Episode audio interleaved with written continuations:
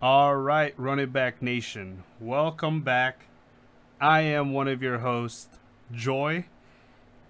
Alongside with me is Wes. How you doing today, Wes? Hi, Running Back Nation, and hi, Joy. I am doing very well today. Very juicy details going on to tonight's podcast. Absolutely, absolutely.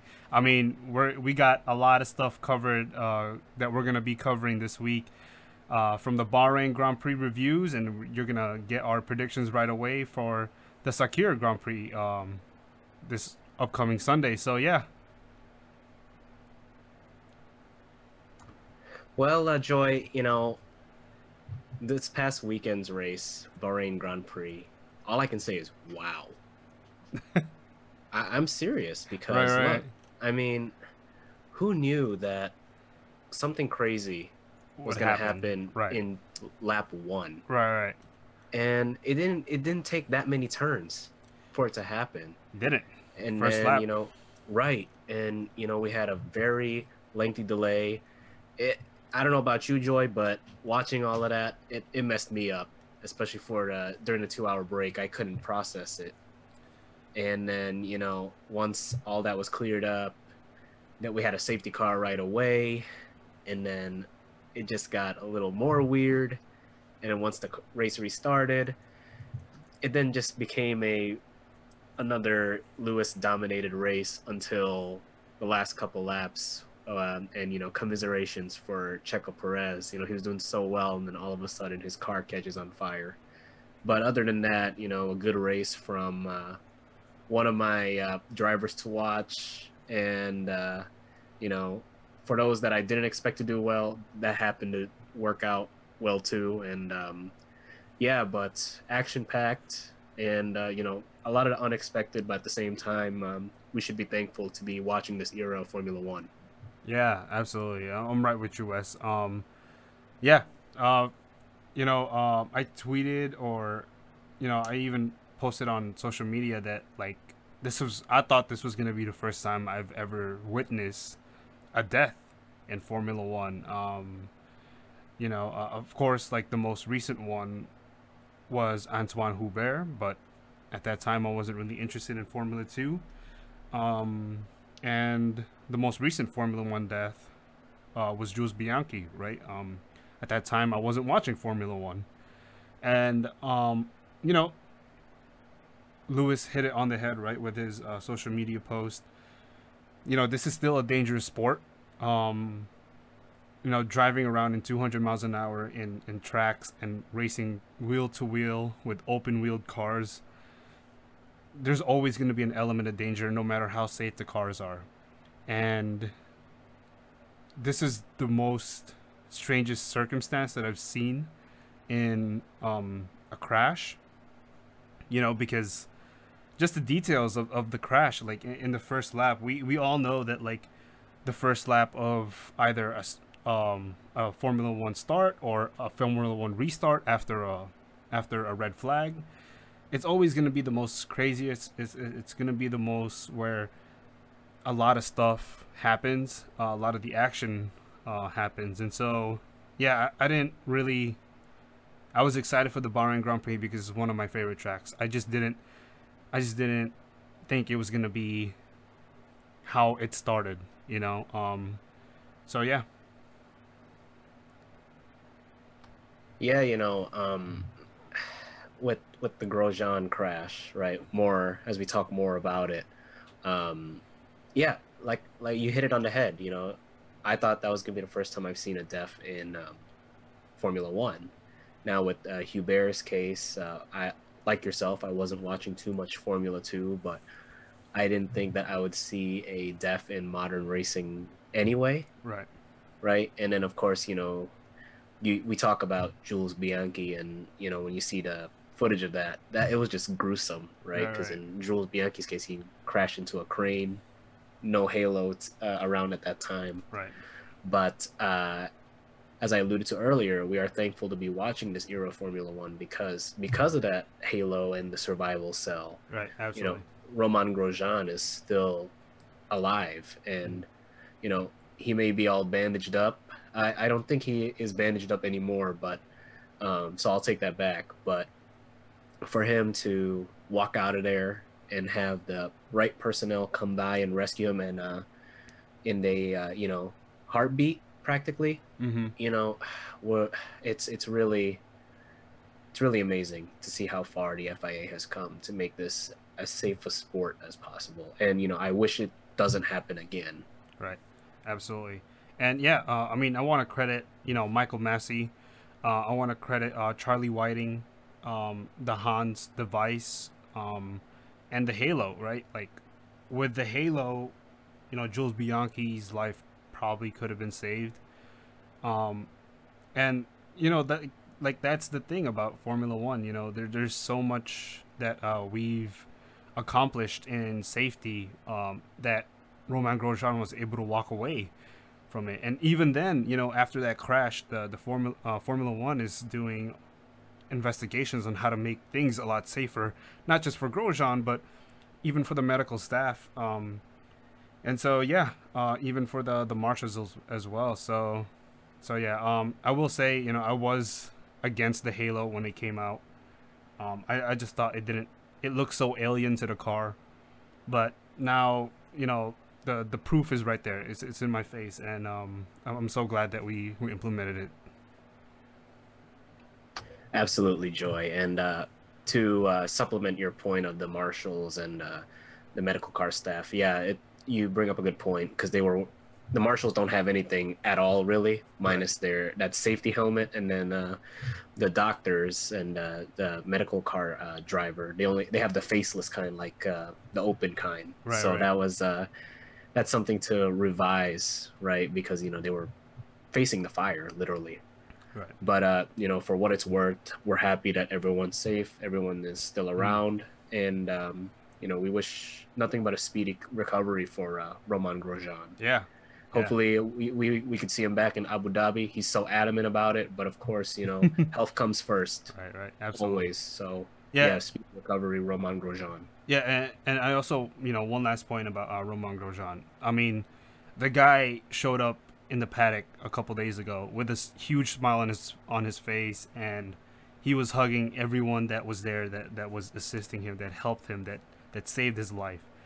And even Romain like still had a, a smile in his face in the hospital, you know, and um, yeah, uh, especially when Crofty um, said that you know he has three boys back at home you know that that really that really hit me because man like you know we we, we those three boys could have lost a, a father and and thank god that uh formula one saved him uh, thank god the marshal saved him thank god we're at this point where we were able to to make sure that someone had a father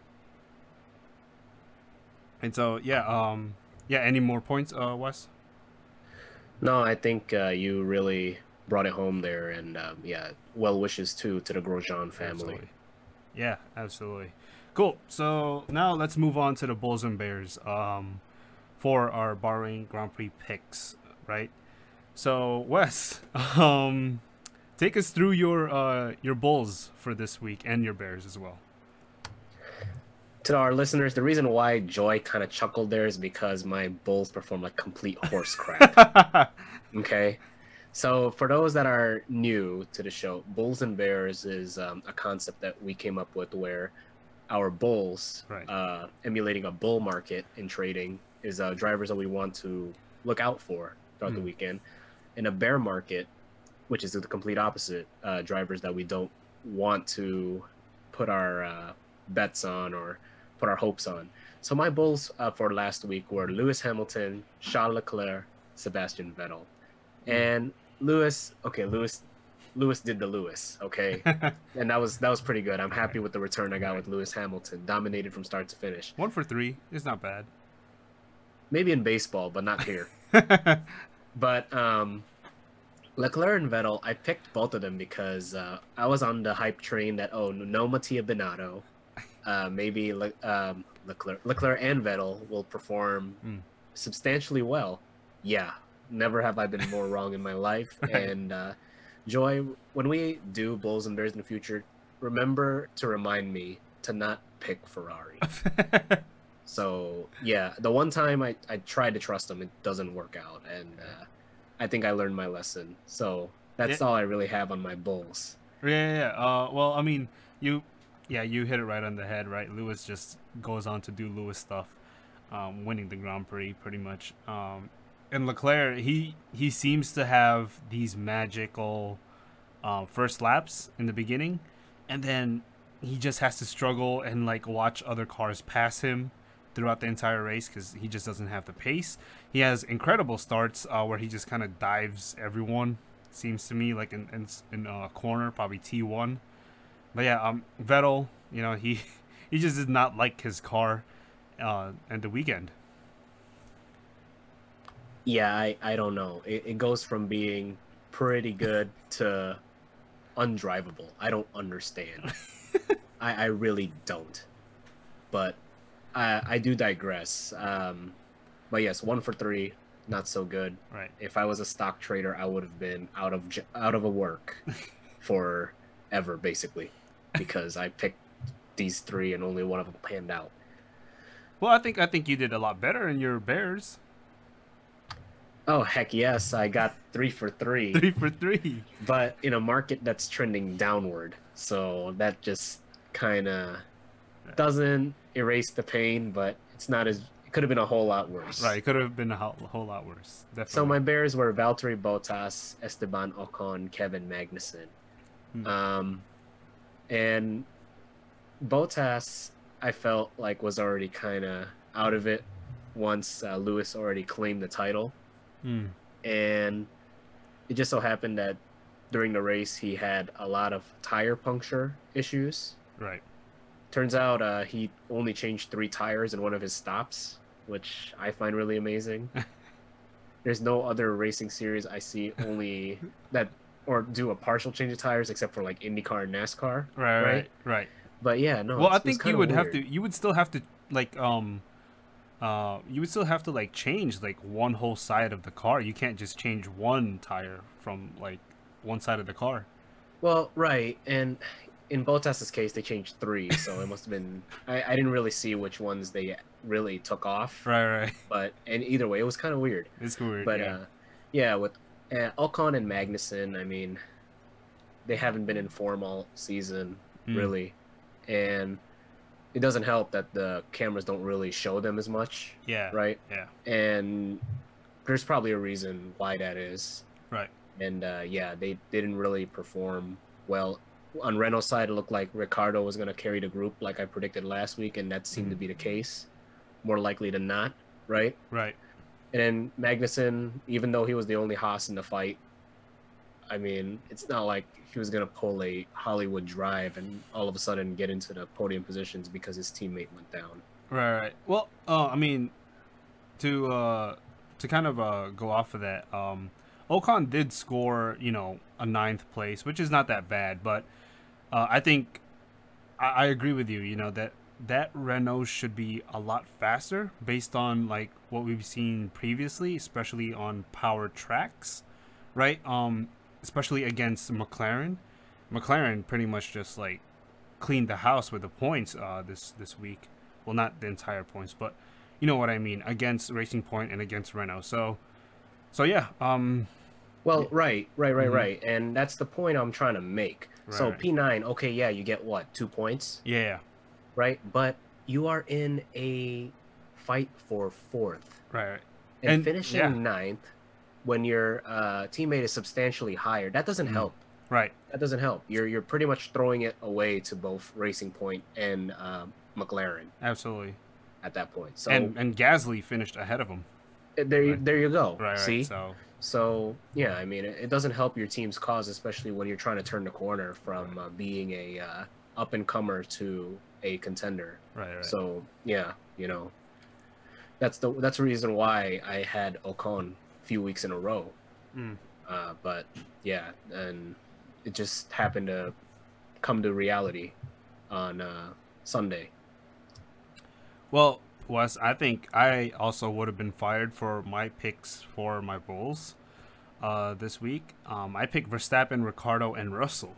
Now, I've been picking Russell for quite a while because I, I just want him to get that last point or for that, that first point, right?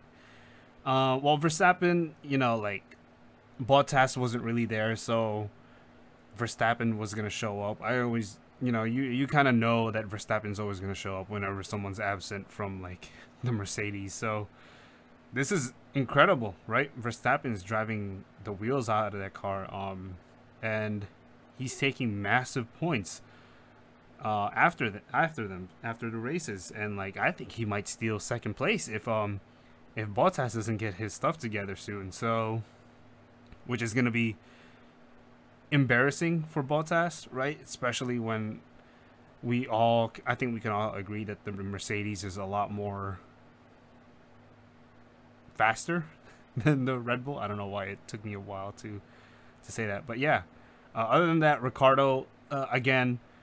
I thought the Renaults were gonna beat the McLarens in this race, you know, especially when Sainz had those penalties. Um, and so that you know pretty much brought him to the back of the the grid. But like it seems as though like the the McLarens they were able to control their tires a lot better. Um, and yeah, Ricciardo didn't really perform that well as much as I'd like. He was about to pass Gasly uh, until that Sergio Perez uh, yellow flag or safety car. So yeah, which is uh it's a it's a shame, but but you know uh, I do think that Ricciardo should have at least. I, I actually saw Ricciardo getting at least like fifth in this race, um, but that wasn't that wasn't the case. So especially, you know, the the midfield battle is tightening up. So yeah, and Russell, I mean, you know, he he was in he was in the Williams. I mean, he's always going to be in the Williams, except for this week and hopefully next week for Abu Dhabi. But yeah, um, Russell. I didn't really see much of him uh, in the race right? So, yeah, but still, incredible P12, right? That, that was incredible. He even beat Sebastian Vettel. Um, I don't know. I don't know, Wes. Uh, you tell me, like, is this a loss for Russell? Because he did manage to get P12. Maybe I'm considering it a loss because I, I kind of have more higher expectations. I shouldn't have, but I just want Russell to get that P10 at some point in the uh, in in the season with perhaps the Williams may not be possible anymore, but yeah. Well, I mean, when it comes to George, he's showing us time and time again uh, why he's a potential once in a generation talent, right? Mm. Um, and P12, uh, that P11 P12 range is the best I think he can get out he of that get, Williams. Okay, so it's a win. So I don't think I don't think he can get the. I mean, there it's possible to get P10. I mean, look at uh, Imola. Right, right, right. It was possible, but you know, he's he's human. Right, he's gonna absolutely. Make mistakes throughout right. his career. It's it's not like it's not like that one big shunt is going to cause him to not get points ever. Hopefully, no. not in the Mercedes.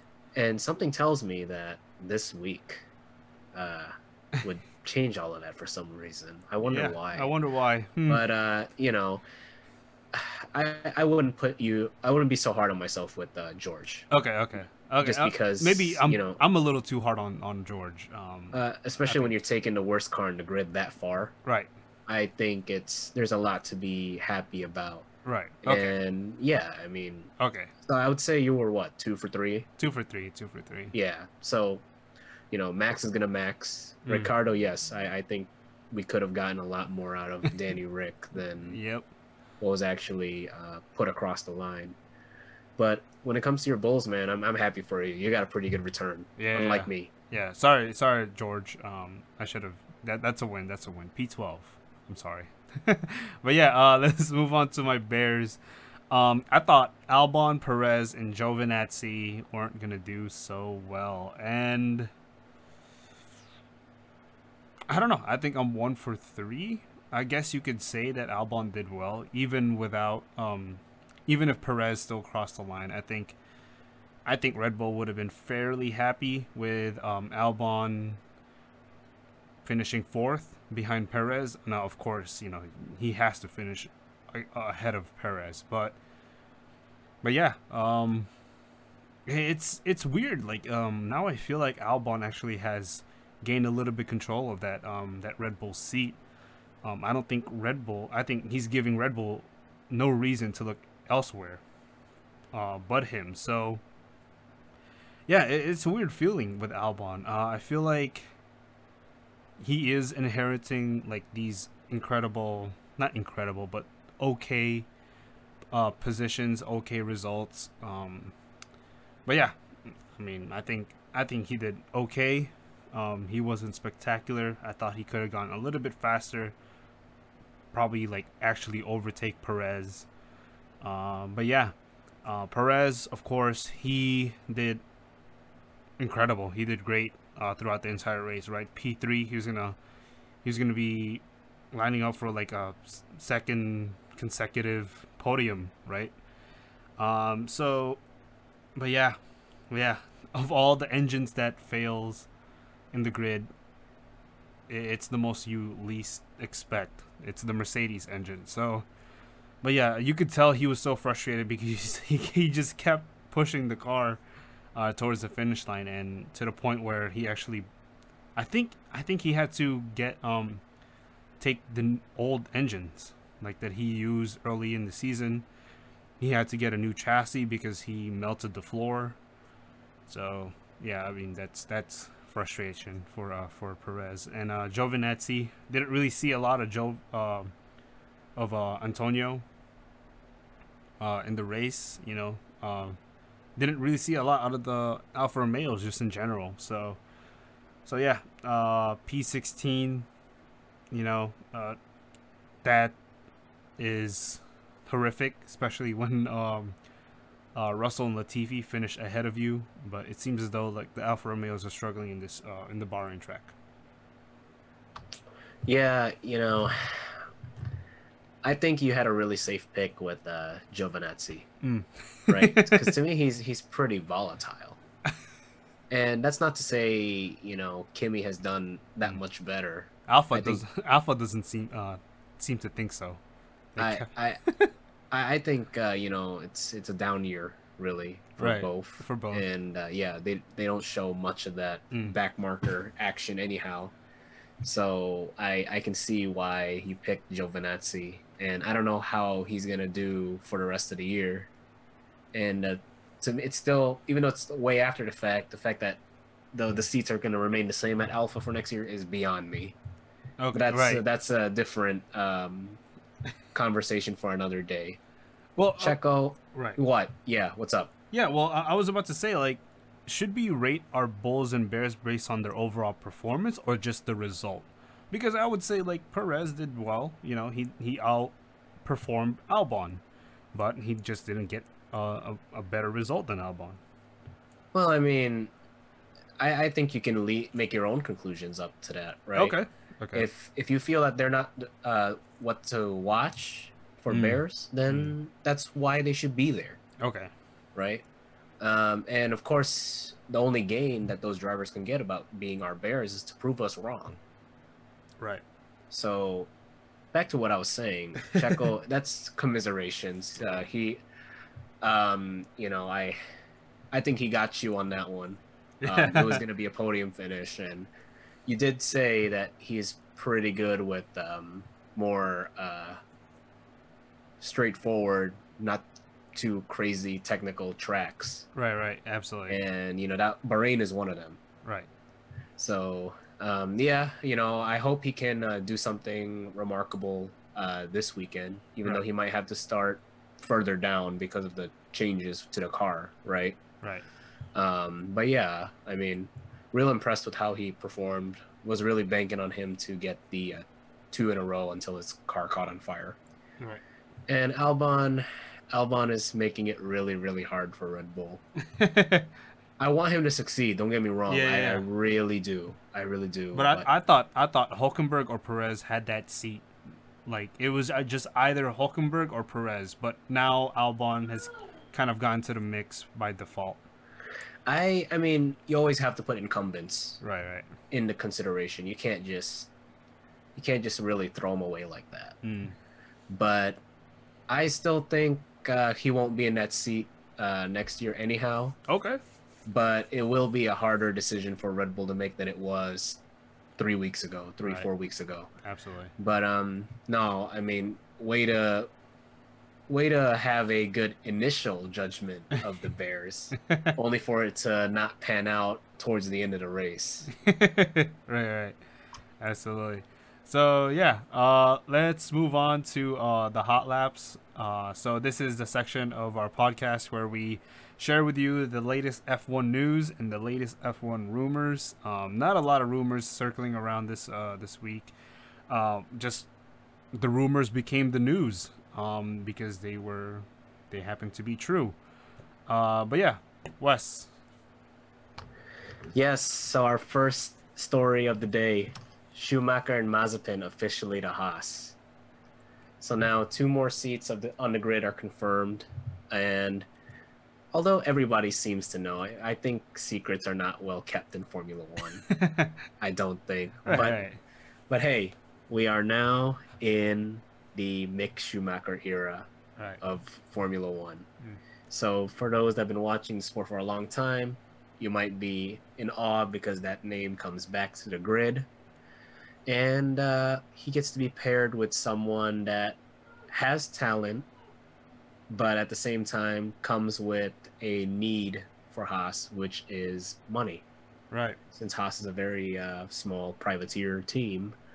And, um, you know, it, it's going to be really interesting to see how this team performs with a rugged, rough and tough team principal and two rookies controlling the cars. Right.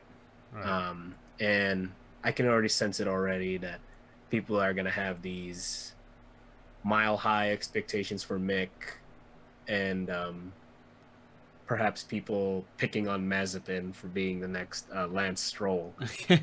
So I'm a little worried for Nikita Mazepin there, but well, Uh, uh, the- actually, uh, that's that's good you brought that point up. Is because um, I don't know if you've uh, seen the the highlights for the Formula Two um, qualifying, but Schumacher made contact with Roy Nissany, and I think he will start 18th tomorrow.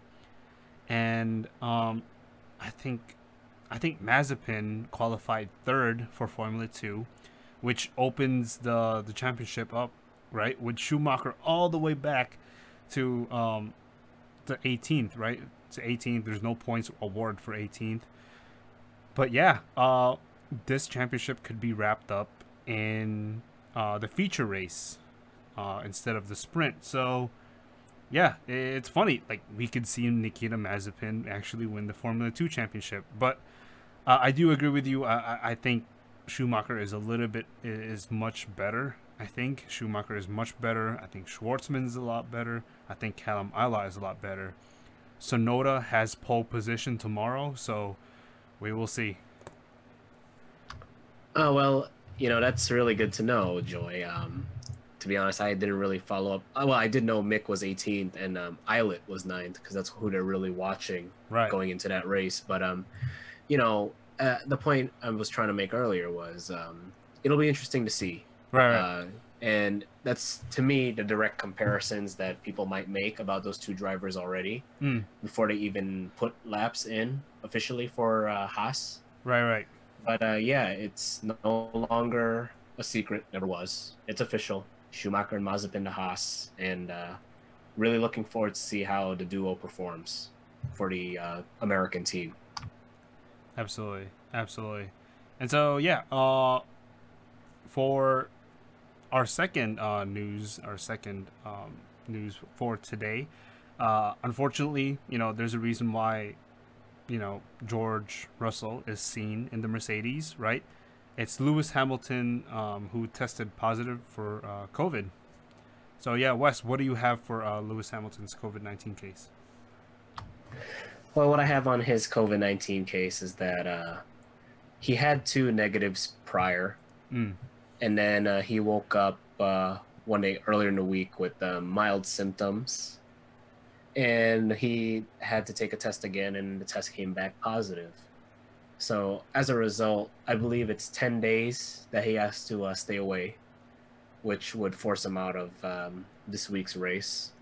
And uh, Mercedes was uh, hit with a big decision to go with either George Russell, uh, Stoffel Vandoorne, or um, I believe it was Nico Hulkenberg to uh, be his replacement. And ultimately, uh, they went with uh, George Russell Right. uh, because um, I guess he was the closest, right? Stoffel was out in Valencia testing for Mercedes Formula E. Mm, Hulkenberg, you would have had to fly in and do all the tests all over again, so that takes a little bit of time. Uh, unlike Russell, you have the information already, and he's already a Mercedes driver, right. as is just, um, I guess, on loan, if you will, to Right. Williams. So, uh, yeah, I mean, it's it's uh, very shocking, right? Because uh, for someone who has a big following and a big um, platform as Lewis, he actually never missed a race up until this week. Did you know that, Joy? Yeah, uh, yeah, it's it's insane, right? Like, the guy is consistent. He's he will show up for the team. Yeah, and you know it's and thankfully you know he's never gotten suspended or anything like that. Hmm. Um, and yeah, for him to miss a race, I mean that I think to me that just describes how 2020 is. We're seeing a lot of strange things, not just sports, but in this case, in in the world of sport, Formula One, we're seeing strange things, and in this case, it's Lewis Hamilton um, not racing this weekend. But for what it's worth, we wish Lewis Hamilton well.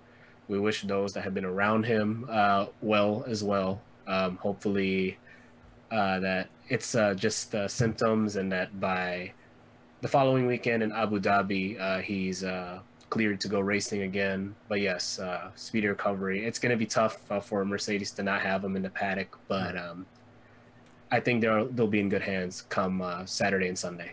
Yeah, absolutely. And uh, yeah, you you touched up on it uh, a little bit earlier.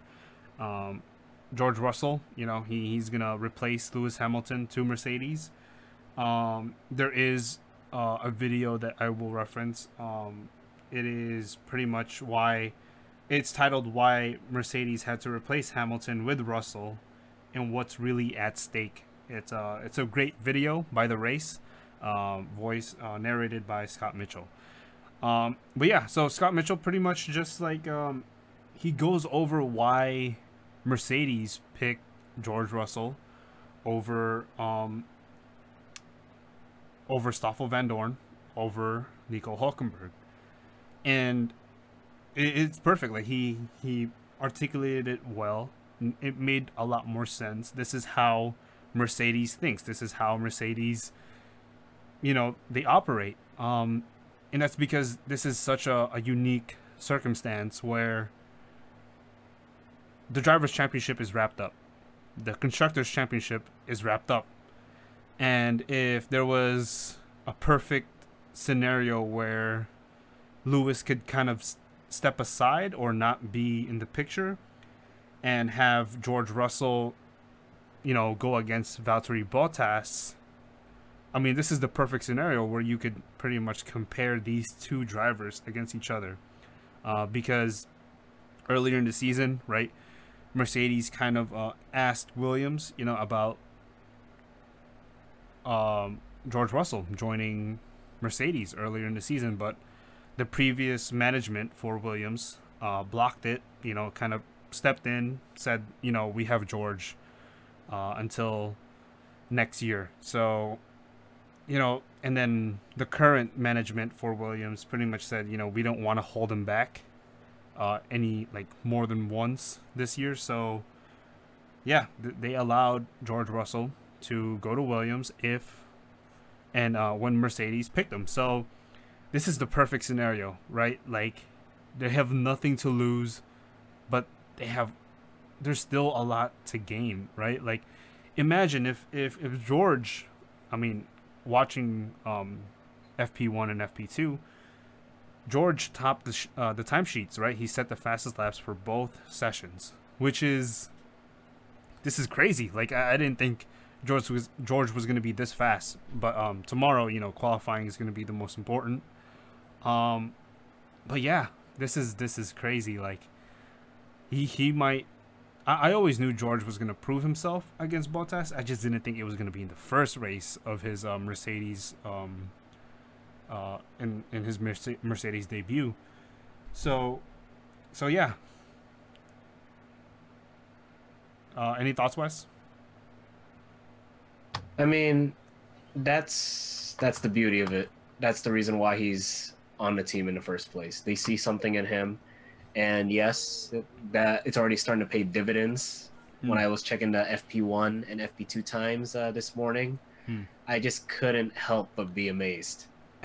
right? right. Like, dang man, like, if it, it kind of feels like that Mercedes can be plug and play. You can argue that, but at the same time, we're starting to see how talented George Russell really right. is. This could be the new era of and Mercedes. Exactly. That could actually show a lot of people like, hey, hey, hey, you know, th- this isn't just some, you know, young guy with a lot of promise. He's the real deal. Absolutely. And you're gonna see why come Saturday and Sunday. And oh my gosh, I'm I'm right. already on the Russell train, man. Yeah, yeah. I, I, I love George Russell. I thought, I mean, he was my favorite rookie of uh, of the three, uh, Albon, Norris, and Russell. So, so yeah, uh, this is weird. Like, um, I I just noticed this, Wes, that Mercedes is the only top team, um, aside from like Red Bull and and Ferrari when they were a top team back then.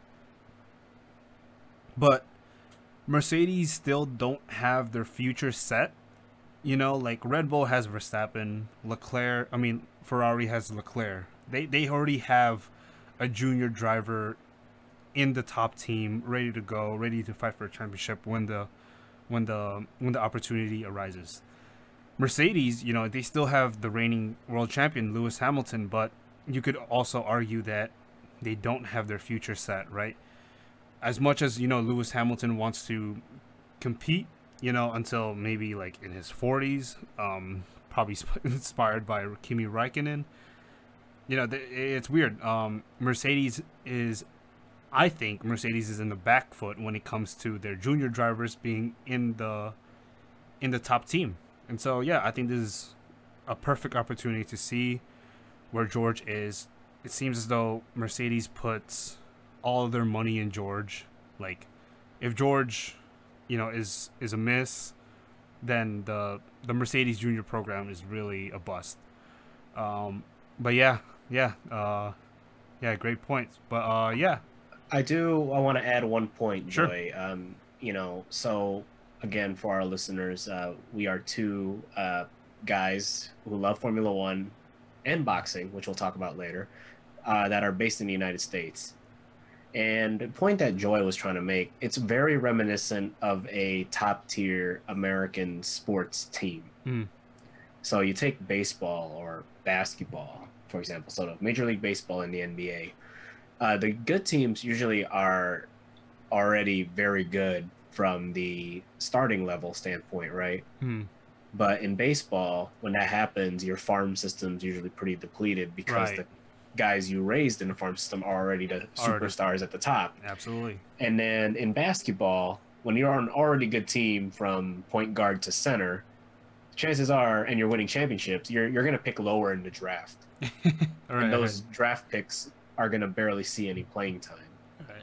And that's the case that um, I guess you can apply with uh, for Mercedes. That you know they're so top heavy with Valtteri and Lewis that nobody really thinks about their junior program. Mm. So yeah. if they're an American franchise, they would be the perfect American franchise. and uh, speaking of American franchises, our next news story, um, we got a Brazilian American on the grid in Pietro Fittipaldi, uh, subbing in for Romain Grosjean at Haas. And as you and me being proud Americans, Joy, who love Formula One, what do you think about that? Oh my goodness! Like, you know, uh, I've I've I've known.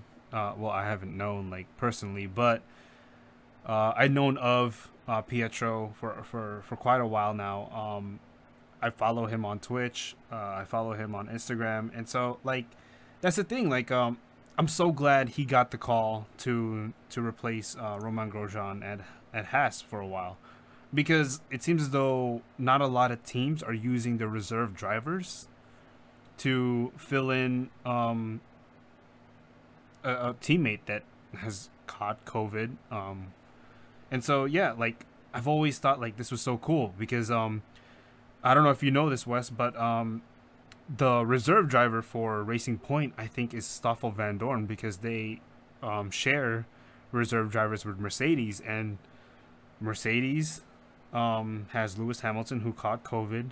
Um, they had um, Racing Point had Perez who caught COVID, Stroll who I think was it confirmed that he caught COVID or Stroll, he was Stroll tested positive for COVID. As Okay. Well. Okay, and then you know for both of those times for Racing Point, it was Hulkenberg uh, that stepped in, and so like you know like it, it, it's strange when um when a team has a reserve driver and they don't use them, uh, which is which is sad. You know, uh, it, it's a missed opportunity for these reserve drivers who just who can't wait to to have their opportunity. Um, and Pietro is you know he, he is that example for a reserve driver. Like haas uh, I, I agree with them on this one. Um, it should have gone it you know it went to pietro. It should have gone to pietro. And so yeah uh, i'm glad i'm glad they picked uh, pietro instead of looking elsewhere right? Yeah, I mean, for me, if they went to somebody like Hulkenberg, it's going to be a big adjustment for the car, right? Because you were driving Mercedes Power for the two, three races that you were in. right right Was it two or three? uh two, Two. two okay. two, two. And then you know you're driving Ferrari for the third race. I mean, that doesn't make any sense. And yeah, I mean, Hulk can probably give you a lot of input, right but with only one more race left in the season, what else is there to really improve, right right right? absolutely So, yeah, you know, but from a, uh, I guess, a nationalistic as well as uh, structural standpoint, it's cool to see a American driver on the grid, right Brazilian American. Um, so, for those that um, might not know, Pietro's from Miami, Florida, Mm. and his Miami accent really comes out. It's weird observation from me, but I do digress. well Uh, hold on yeah yeah go ahead and you know, and um, to see an uh, Fittipaldi on the grid too. That's uh, that's cool that's cool, right? uh, brings uh, carries the tradition of the Fittipaldi name back onto uh, modern Formula One, and um, yeah, it's good on Haas to use what they had in house, right? Right. Instead of spending too much time trying to look someplace else and uh, you know look at what they actually have rather than looking at a resume. So I'm really excited for uh, Pietro Fittipaldi uh, to soak in this experience. You know, if I were him, it wouldn't I wouldn't worry too much about the results. right absolutely Right. I'm I want to get the laps in. I want to get the experience in, and you know, it'll be something to talk about for the rest of his life. You know, right and because you know who knows if uh, he'll get another Formula One drive after that. right absolutely So yeah, you know, I'm real happy for Pietro Fittipaldi.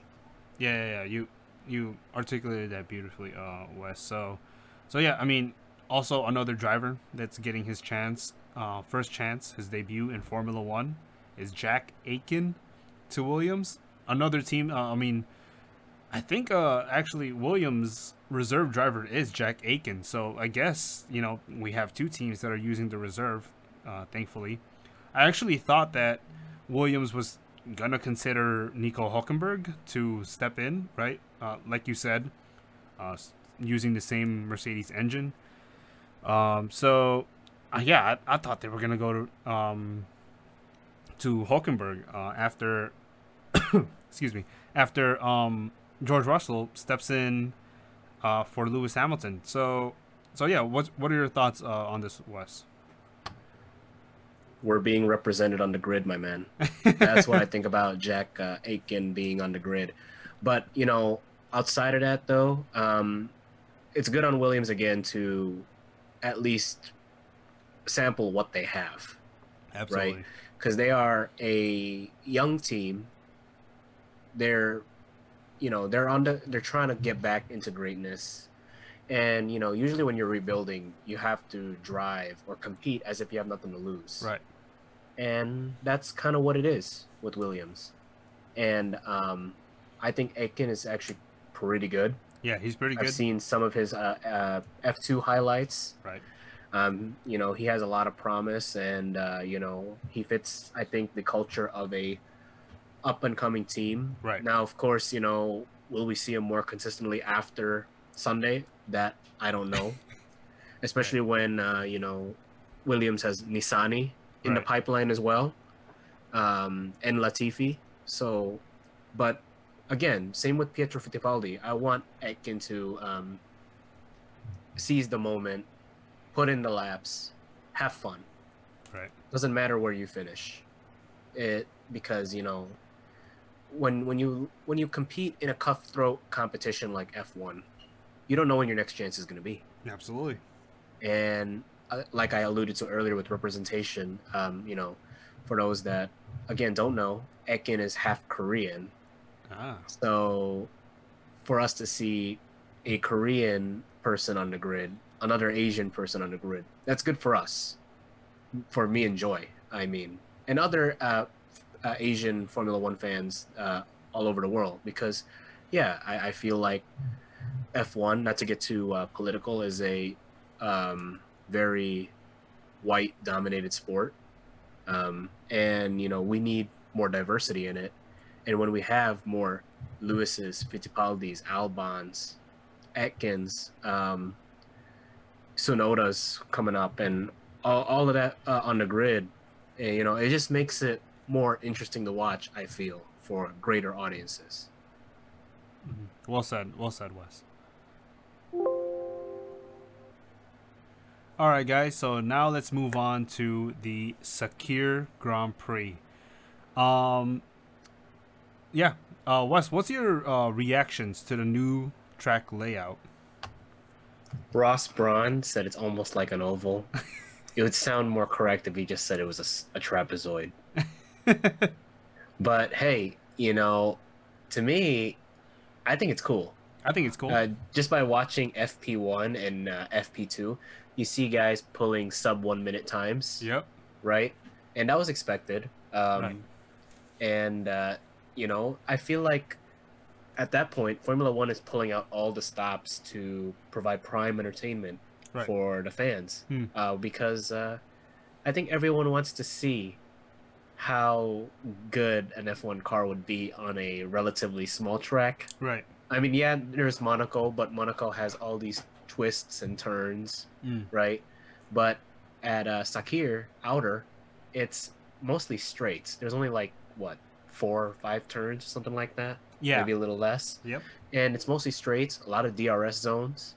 Right. I think there's like two, There's two. Yep. two. Yeah. It's a it's the same one from last week.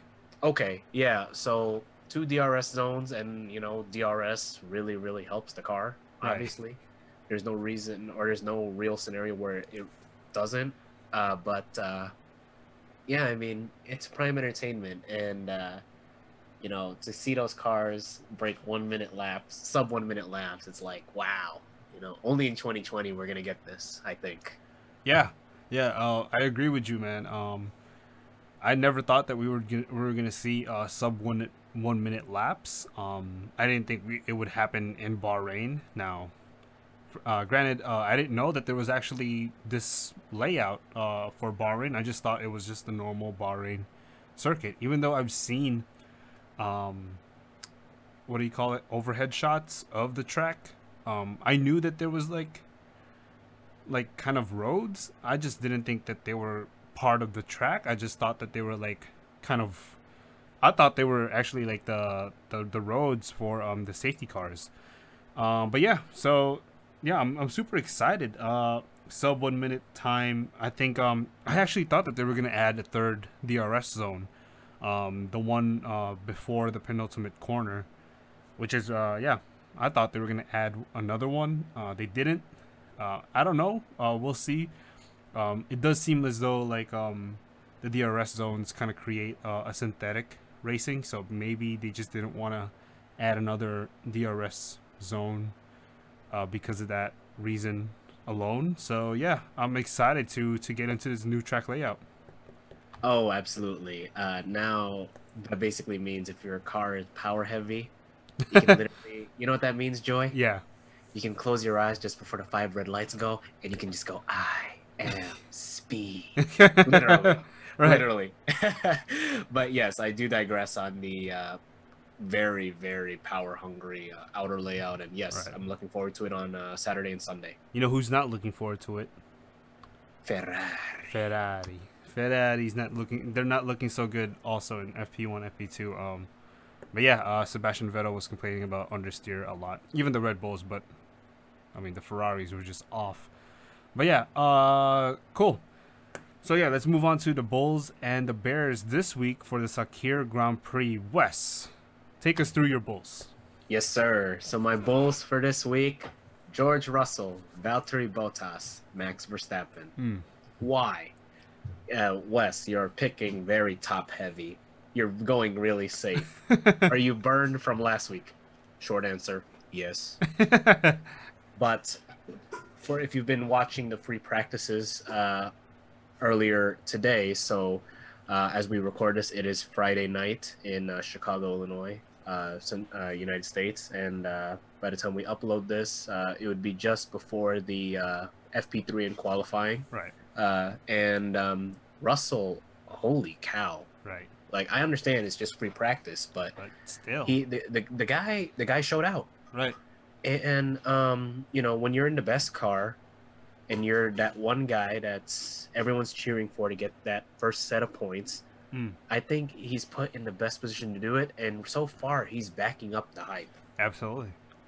now which also leads into my second bull valtteri bottas Mm. so okay he was my bear uh, last week but he's my bull this week why because he doesn't have lewis on the other side Now, I think this is that one race where uh, he won't have that mental game, right, right. with Lewis. And um, yeah, okay, fine. You can you can say if you love free practice that much, you can say he got his ass kicked in uh, uh, free practice. Right.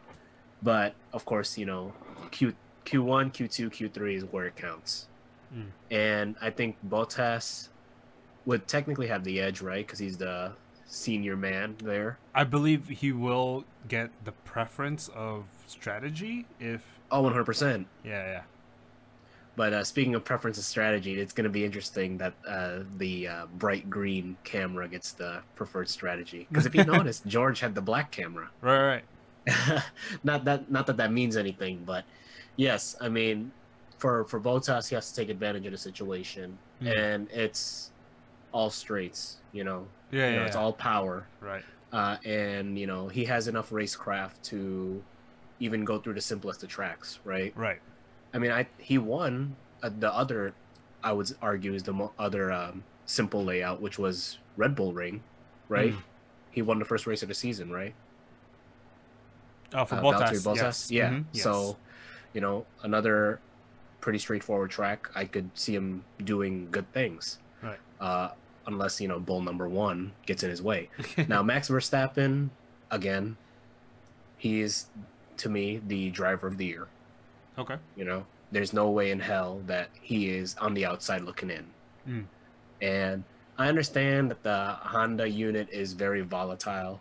There are some days where it shows that it's uh, hayai, which means very fast in Japanese. And then there are some where Verstappen's just yelling at somebody over the radio. all right But I don't see Red Bull or Verstappen falling short Hmm. this weekend. I just can't see it. right Um, but yes, those are my bulls for uh, this week. Um, now my bears: Charles Leclerc, Sebastian Vettel, Kevin Magnussen. Now I'm gonna go three, two, one here. Kevin Magnussen. Uh, for me, I don't expect much to change for this weekend with Haas. Yes, uh, Magnussen's gonna have a new temporary teammate, and maybe there's gonna be some emotional, uh, you know, rah rah attitude on let's go out and do our best for Right. Romain. But at the same time, you gotta face reality, right? right When there's more straights, and then you know the Haas is not the best car in the grid. right Uh, it's kind of hard. It's powered for- by Ferrari yeah, it's kind of hard to have that, you know, Hollywood ending for, or not Hollywood ending, but Hollywood penultimate for uh, Haas, right right? And um, although Magnussen, it, I know we promised not to make fun of Grosjean anymore, but even though Magnussen has been the better Haas driver in my opinion this season, I, I can't see much happening here. Oh yeah, Um, I agree. I agree. Now Leclerc and Vettel. So for those that, I hope you all haven't dozed off yet, but I'm obviously mad at the both of them. So I, I don't want to talk too much about it other than if you thought if you thought the first or the original Bahrain layout is a nightmare, I think this is pretty much the Grim Reaper showing up at the door. so I, I don't expect much from Ferrari uh, this weekend. All right, full 180. And, uh, full 180, yes, and I hope to have a royal flush on both. both counts, Bulls and Bears this weekend. Um, how about you, Joy? Who do you have as your Bulls and who do you have as your Bears? Yeah. So uh, for me, um, I like to take risk. I like to take.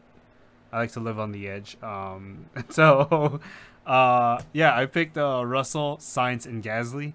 I pretty much uh, kind of spread it out um, in the in the in the field. Um, Russell, I think, is gonna impress. I think he's already impressed me with how much uh, pace he has in that car. You know, with very little experience with it. I guess you could say. I mean, it's still the same engine, but um, if you listen to, I think it was FP1 where he was actually asking the engineer, like a, a yellow light came out in his steering wheel, and he's like, "Oh, what is that, Bono?" And like they said, they were pretty much just telling him like, "Oh, don't worry about it. It's just a light, right?" And so yeah, it, was it was pretty cool um to kind of have that conversation, uh, hear that conversation between uh, you know this new kid on the block um, and you know this dominant team. So yeah, it, it seems as though like you know they're making sure that he's comfortable with the car, making sure like you know he's gonna be successful, as as successful as possible. So yeah, uh, I'm also picking Sainz. I don't know how, but McLaren stole uh, Bahrain from Racing Point, right? Um, obviously because of the the Racing Point uh, two DNFs, but it's I think this is gonna be tricky one, right? Because um, the McLarens don't seem like they are good in a power track, especially on straight line speed. Um, I think the Renault engine is decent in straight line or in power. So yeah, I think I think we're actually gonna see this week that um, they're gonna they might struggle a little bit. I am still picking Sainz because I think his um racecraft is phenomenal. I think it's great. I think he could he could he will find a way to to nurse that McLaren, not really nurse, but to guide that McLaren to um uh, a better position. So that's why I'm picking him. Uh, Gasly. Um, it, I, I don't know why, but the Toro Rosso slash AlphaTauri cars have always done pretty well in Bahrain. Um, I don't know if you remember this, Wes, but uh, back in 2018, um, Toro Rosso finished P4 with uh, Pierre Gasly here, which is incredible, right? P4. Um, so yeah, like, and last week, uh, he did pretty well as, as well, right? P6, uh, right under Sainz. So yeah, it, this is gonna be this is gonna be. Um, I think I picked these three because I think they have they have a good chance this week, um, just based on their perhaps racecraft. I am excited to see how Russell um, reacts um, wheel to wheel. Right, I think Russell is great when he has open air, but I want to see how he reacts when he's kind of close uh, quarters racing. So, and I think Verstappen will will give that to him this week, or maybe even Bottas. So yeah, let's go to my Bears. My Bears this week is going to be Albon, Kvyat, and Fittipaldi. Now, you know, I don't want to be a bully, right? But I think, uh, what's up? First off, Joy, you picking Fittipaldi, that's very un-American of you. How It dare is. you? It is. It is. But uh, okay, uh, I think I have good reasons for it. Fittipaldi is the guy that um, hasn't raced in a while. Like I, I think he hasn't raced in like one and a half year, two years. I haven't seen him in a racing series um, yet. Like, so yeah, uh, I don't know. I don't know how he's gonna react when he's wheel to wheel. Um, I don't know. I mean, he obviously right. He's operating a Haas. He's not gonna qualify really high. I think Magnussen has him in qualifying. Um, because Magnussen is, I think he is actually an underrated qualifier.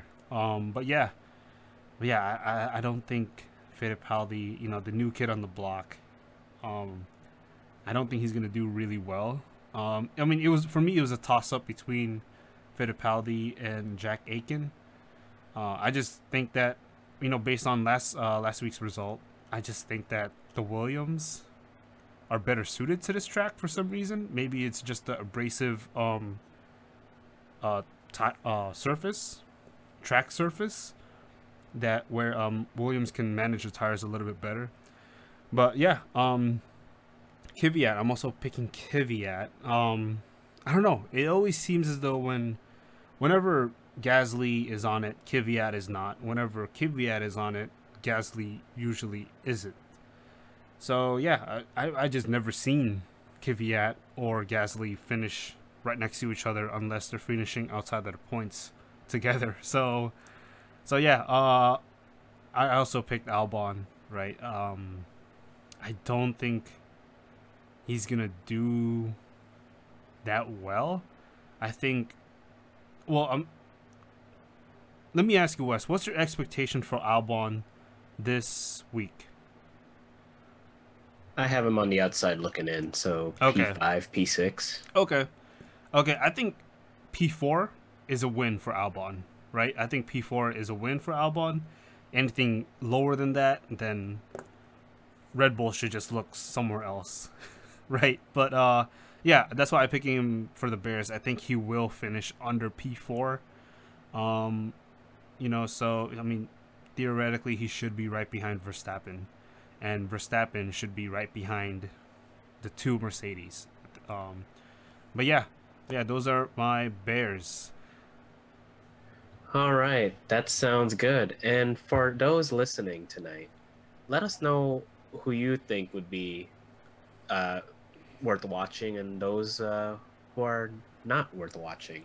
Um, Who are like- your Bears and Bulls? Yes, who are your Bears and Bulls? Uh, we would like to know. Maybe uh, your takes are just as uh, similar to ours, maybe completely uh, different. Who knows? But that's the point of us being a Formula One community here, and a boxing community too, which we'll get to in a few seconds. But um, in the meantime, uh, let's look forward to a good race on Sunday, Hmm. a bonkers qualifying on Saturday. And uh, yeah, you know, this 2020 season will be one to remember. Okay, on that note, we will now transition to our boxing portion of the podcast. Check hooks. Let's go. So, a lot of fights, a lot of fights uh, coming in um, this uh, weekend. Uh, but let's uh, go back and talk about the fights on last uh, weekend. So, the very, very t- highly touted Mike Tyson versus Roy Jones Jr. fight. Um, you know, by Triller, it was a pay per view. Everyone around the world was watching. But I want to start off with the uh, co feature, which was Jake Paul versus Nate Robinson. Jake Paul having one professional fight under his belt. Uh, and if you are thinking about who I'm thinking of, yes, it is uh, the brother of Logan Paul, and they are the YouTube duo. Uh, very controversial uh, bunch of brothers there. And uh, Nate Robinson, uh, who was a three time NBA slam dunk champion and uh, had a very, very respectable NBA career. Hmm. Um, Robinson thought that uh, he could beat Jake Paul by saying that this fight is for his family and his NBA brothers, while uh, Jake Paul wants to be a actual pro fighter fighting for titles and promised to knock out Robinson early. And we were watching. It looked like a very, very uh, organized street fight. and then in the second round, Nate Robinson gets ding donged and face plants into the canvas. So knockout into for Jake Paul. Joy, what is your reaction to that fight? I think I uh, I, I think I told you uh, last week that this was gonna be a street fight. It was gonna be a brawl. Uh, it's not gonna be very, you know, like it's not gonna be an execution based fight. I don't think uh, these guys had like game plans that, you know, was like cast from boxing boxing's very best trainers. Um, and it showed you know like i said i think uh, i gave the analogy of like watching the most um, frustrating fighter and both of us was julio cesar chavez jr and you know multiply that by 10 you're gonna get paul versus robinson. And so i think i wasn't i wasn't wrong um, but i was wrong i thought robinson was gonna stick like there for for a couple more rounds. I thought he was gonna be a little bit better of a boxer than Paul. I don't know why it made. Uh, maybe it's just because he played basketball, a little bit more hand-eye coordination. But yeah, I'm so surprised. Uh, Robinson just kept on diving. He just, I mean, me and uh, my brother Jordan were watching the fight, and like from the first round, like these guys were punching so wide. You could tell what punches were coming and like you could you could duck, you could block them, you could parry their shots. Like like yeah, like I thought like they weren't very fast, but you could see their punches coming. You could tell by their body language these guys were punching very wide. Um and so yeah, weird fight, but uh it was quite entertaining. Um, you know, but heads up, uh, heads up, Robinson. You know, you, I don't know about Paul going um professional. He has to actually fight a professional fighter for that, I think. But uh, yeah, I don't know. I'm just laughing at it. Yeah, Joy. While you're having your fun there, yeah, I do feel bad for Nate Robinson. Yeah, absolutely. Because you know the dude got smacked. He got and smacked. uh, you know he, walked really, into it too he really needed the medical attention. You could tell, like when he took out his mouthpiece, his mouth started bleeding and all right. that. But the thing is, I thought he was gonna fight from the outside because he's very athletic. Right. You know, I thought he was gonna dance around the ring, give mm. uh, give uh, Jake Paul a cardio test. Right. But no, no. I guess someone told him that uh, this fight should be treated as World Star. And maybe it's because of his reach that his trainer told him like, "Oh, you have a smaller reach, you can't fight from the outside." Not Dude. exactly, not entirely true. I mean, his I I've never heard of that guy. When they introduced his trainer, he looked like some guy that walks around and creeps at LA Fitness, man. Like, who who the hell was that guy? I I've never heard of that trainer before. I actually didn't know that he announced his trainer, so I don't I don't actually know. Maybe I just didn't really pay attention too much to this fight. I just wanted to see these two guys fight. Uh, but yeah, uh, yeah. I mean, hopefully Nate is uh is is is back and is healthy. Um, and yeah. Uh, sorry Nate, but like he he kept throwing the overhand right. You should have seen it coming. Um, I, I mean, I will say, Jake Paul has is Jake right, not Logan. Yes. Okay. Uh, I will say he has a decent overhand right. Not as good as Maidana, but yeah, I mean, it, it, it, was flush, right? We got to give him flush. that. Yeah.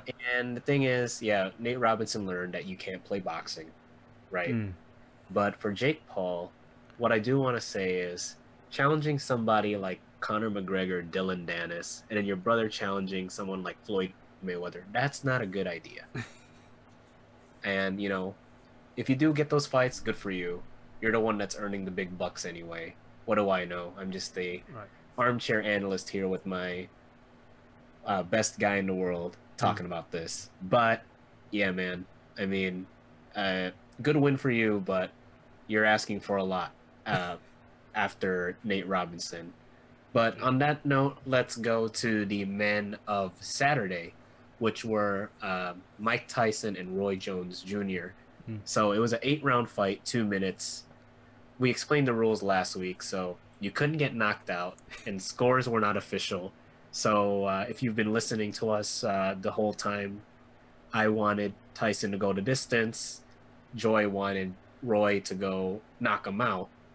And what actually happened was the two guys went the distance.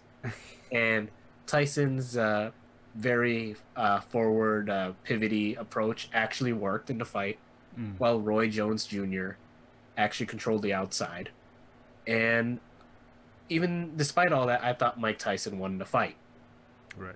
But thanks to people such as Chad Dawson, Christy Martin, and Vinny Paz, Chad Dawson thought the fight was a 76 76 draw. Christy Martin thought it was 79 73 for Tyson, which I thought made sense. And Vinny Paz thought it was 76 80 for Jones, hence making it a draw. And I loved it. I loved the fight. I loved it. God damn, those Yeah. uh, those scorecards are horse shit.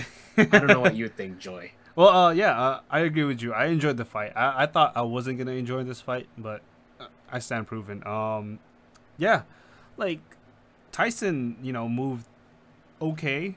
Uh, he was able to kind of dictate where Jones was gonna go. Um, I do see Roy Jones um, winning the outside fight. I thought he was able to move. He was able to kind of, you know, dictate the distance between them. But the majority of these rounds weren't in the long range. They were close up.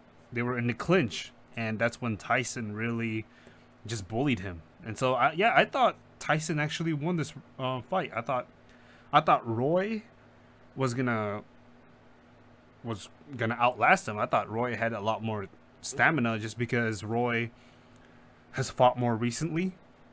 But it seems as though like you know Tyson was just there. He like he was pretty much leaning a lot on Roy, and it, it tired him out a, a lot even faster. So, so yeah, Yeah, I mean, it is what it is. we can't argue the results now. yeah, But hey, you know that fight I think opened up a lot of um, avenues for the sport of boxing. Well, first and foremost, it gave people entertainment Mm. in a rough year, Mm. right? So kind of like how I alluded to earlier, how 2020 allowed us to see the strange, especially Absolutely. in sports. This was part of the strange, um, in a good way. In a good way Right. and um, now Snoop Dogg is looking to uh, create a, or he has decided to create a boxing league um, in with in partnership with Triller. Mm. Uh, and the format is supposed to be similar to what we saw on Saturday with uh, Mike Tyson and uh, Roy Jones. Mm. And because of that fight, it looked to me that Mike Tyson's stock as an athlete went up. Mm. And guess who started calling Mike Tyson out? Let me guess. I actually don't know the answer, but let me guess. Is it Evander? It is Evander Holyfield with his one and a half ears or whatever. he told he told Mike Tyson, t or he is reported that he has told Mike Tyson to get sign the contract and get back in the ring. Oh so, oh gosh, uh, I mean, have you have you actually seen the uh, the the fight between the fights between um, Tyson and Holyfield? I'm a little out of range for those, Joy. Okay. Uh, well, I, I when I was watching him, I thought Evander pretty much figured out Mike Tyson. Uh, there wasn't a lot Mike Tyson could have done. Um, he was very frustrated when fighting Holyfield, and thus bit his ear off. Uh, but yeah, uh, I was about to actually get on that. Like, it seems as though there's a lot of fighters that believe that they could come out of retirement. Now, I will say the boldest one of them is Oscar De La Hoya, claiming that he could step in the ring and fight Triple G, which um, I don't know. Uh, I actually really like Triple G. I rate him a lot. Uh, we're gonna possibly watch them together. Uh, but man, like, really, you're gonna call out Triple G? Like, I I would rather see Oscar De La Hoya versus Marcos Maidana. Um, I mean, that was rumored to be the fight that was gonna be in line for Oscar. Well, uh, I mean, whatever to each his own, and I don't have too much on uh, Oscar. De La Hoya coming back. right. Um, I think he's just trying to get on the hype train. he needs to he needs to worry about his Yeah. uh, promotion brand. He just lost his best. He just lost the face of boxing. Exactly, exactly. So uh, I got if I'm Oscar, I got other mo- things to worry about from a business standpoint, uh, other than uh, risking my body to go out there and fight a exhibition match or whatever, or I'm- even an official match against um, somebody that's still in form.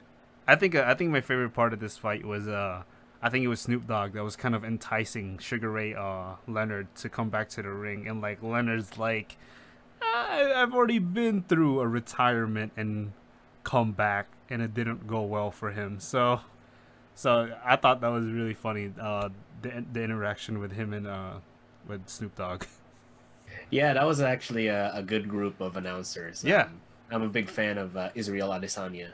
yeah so yeah Uh, yeah, no, I mean, and I hope uh, we get to see something like that again.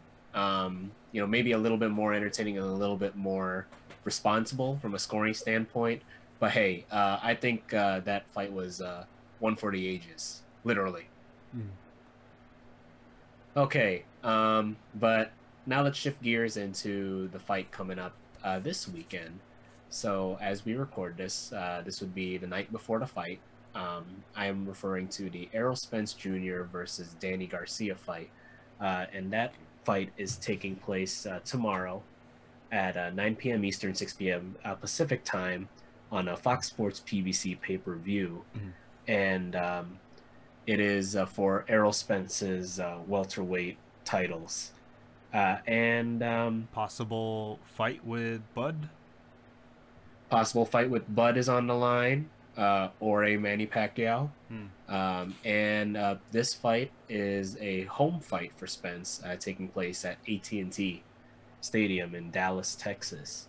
So, really, real quick, Errol Spence is um, a unified uh, welterweight world champion, Hmm. and Danny Garcia, one of the more respected names in the division. Very, very aggressive fighter. Errol Spence more uh, balanced.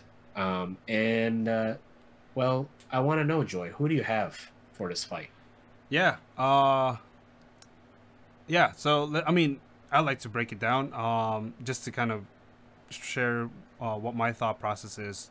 You hit it right on the head, Wes. Spence seems like the more balanced fighter. He could do pretty much everything, right? He could do outside, he could do inside. Um, he has power. It seems as though in like in both hands. Um, he's a southpaw, which already kind of makes it a little bit harder for orthodox fighters. Um, and yeah, he, he seems like he he has the better uh, ring generalship uh, than Garcia. Um, however, you know Garcia is known as a very powerful fighter. Um, Keith Thurman, you know, absolutely credits Garcia's power. Right, uh, they fought together, and like he, Keith Thurman believes that you know Garcia can has the power to to really push Spence back. Um, the thing about Garcia is that um, you know he doesn't really use a lot of movement. Um, he likes to stay in the middle of the ring, where he could really get a clear shot. Uh, the thing about Garcia is that his timing is his greatest attribute, right? His his timing, um, he could time a lot of his opponents. Uh, he's a really good counterpuncher, and so I think this is gonna be a, a good fight. A lot of people think that it's gonna be like um a unanimous decision for Spence. Um, I do. Th- I mean, I've been I've been watching a lot of uh, Ryan. Um, I mean Ryan Garcia, Danny Garcia's fights, and I actually really like uh, Danny Garcia the way he fights. Um, and I think it's gonna be interesting. It's always gonna be a, very intense fight whenever you're fighting Danny Garcia. Like I said, he has a lot of power. He has a lot of timing. He has great timing. And so, yeah, uh, I, I'm I'm so curious to see what Danny Garcia's game plan is for Spence and what Spence's game plan is for Garcia. Um, so yeah, I, I actually think that Spence is gonna win this fight, but I am quietly hoping that Garcia shows up because this is a lot of people are saying this is a make or break fight for Garcia. If he loses, he's lost to Thurman, he's lost to Shawn Porter, and he's gonna lose to Errol Spence. So there's not a lot of you know names out there that he could fight um, after losing to um, Spence and a lot of these fighters. So yeah, uh, I think I think Spence is gonna win. I think it's probably gonna be a majority or unanimous. I think he's gonna outwork him. Uh, Garcia, however, um, I'm hoping that he wins. I'm quietly hoping that he wins. Very fair, Joy. I think we did have a uh, early prediction Yeah. in a previous episode, but Mm. for me, um, yeah, I think you. I want to echo a lot of the points that you made, and um, of course, part of me or part of me wants to pick Spence because of what uh, Garcia's dad said about the Dallas Cowboys logo, which I do not take very, very kindly.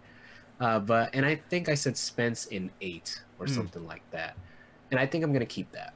Okay. Uh, and Stoppage you know, or knockout? uh, stoppage. Okay.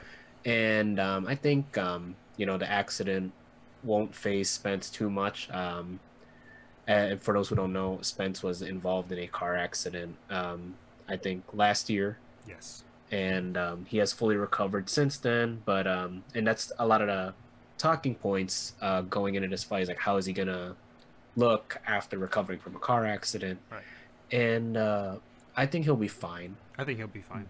And uh, yeah, I think he's gonna prove to us once again why he is among the best, if not the best, in the welterweight division. Absolutely. So, um, Joy, you have the majority. I have the stoppage, and for all our listeners tonight, that is Errol, the Truth Spence Jr., 26 and 0 with 21 knockouts, against Danny Swift Garcia, 36 and 2 with 21 KOs, for the welterweight world championship in Dallas, Texas, on Saturday, December 5th, 9 p.m. Eastern, 6 p.m. Pacific time, U.S. time, on Fox Sports PBC pay per view.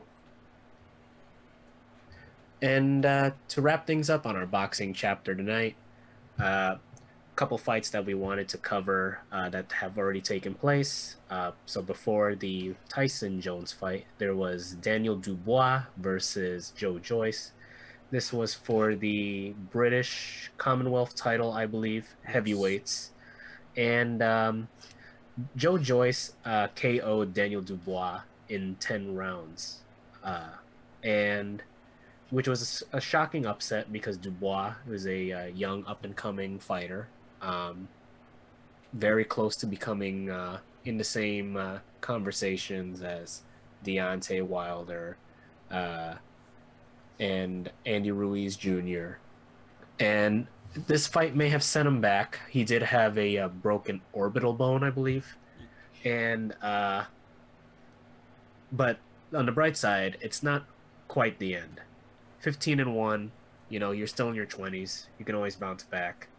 As for Joe Joyce, this makes his uh, stock back up, and uh, he he now has a reason to fight bigger names, and um, know, it's best of luck to both of them as they are uh, trying to uh, uh, move on in their careers. And earlier today, um, Billy Joe Saunders, who is uh, to be a uh, known future foe for the face of boxing, Canelo Alvarez, retained his super middleweight title by scoring a unanimous decision over. Um, his name is let's see here. Murray. He beat Murray on uh, unanimous decision with a score of 120 109, 120 109, and 118 110. Mm. So, Martin Murray. And, um, you know, uh, it, it, I feel like that super middleweight division or middleweight, though between those two classes, it's pretty stacked, pretty talented. Mm. And, um, yeah, a lot of, a lot of options out there for, uh, Canelo and Plant and Joe, Billy Joe Saunders, Triple G. Man, it, it's it's a good time to be uh, a fan of the middleweight division right now. But other, do you have any thoughts on that, Joy?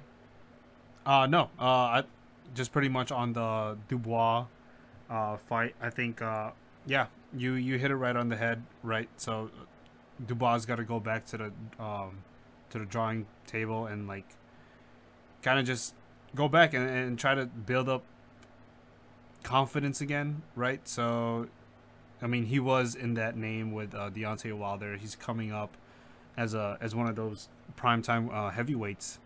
Uh, but yeah, I mean, you got to you got to come back. Absolutely, and uh, that's really what defines a champion. How do you handle adversity? But under than that, that is my quick wrap up for the boxing portion, aka check hooks. Okay, great. So yeah, thank you guys so much for tuning in to the Run It Back podcast. Uh, we will be back next Friday, um, and we will cover the Sakhir Grand Prix uh, re- um, review, and we will be doing our preview of the Abu Dhabi, the very last race of the season. I can't believe we actually had a full season for Formula One, and we will be back also with um, a review of the Spencer Garcia fight. Um, it's going to be a packed show next week, so stay tuned. Yeah, Joy, looking forward to it, and my gosh, it's it's really bittersweet. I don't want the Formula One season to end, but hey, you know, that's what makes the sport beautiful. All good things come to an end, but then again, there's always a uh, bright beginning not too long after. Absolutely. And uh, for our listeners, thank you for tuning in and hanging out with us tonight. Uh, make sure to give us a like, so show some love, share some thoughts with us, and spread the word to your friends.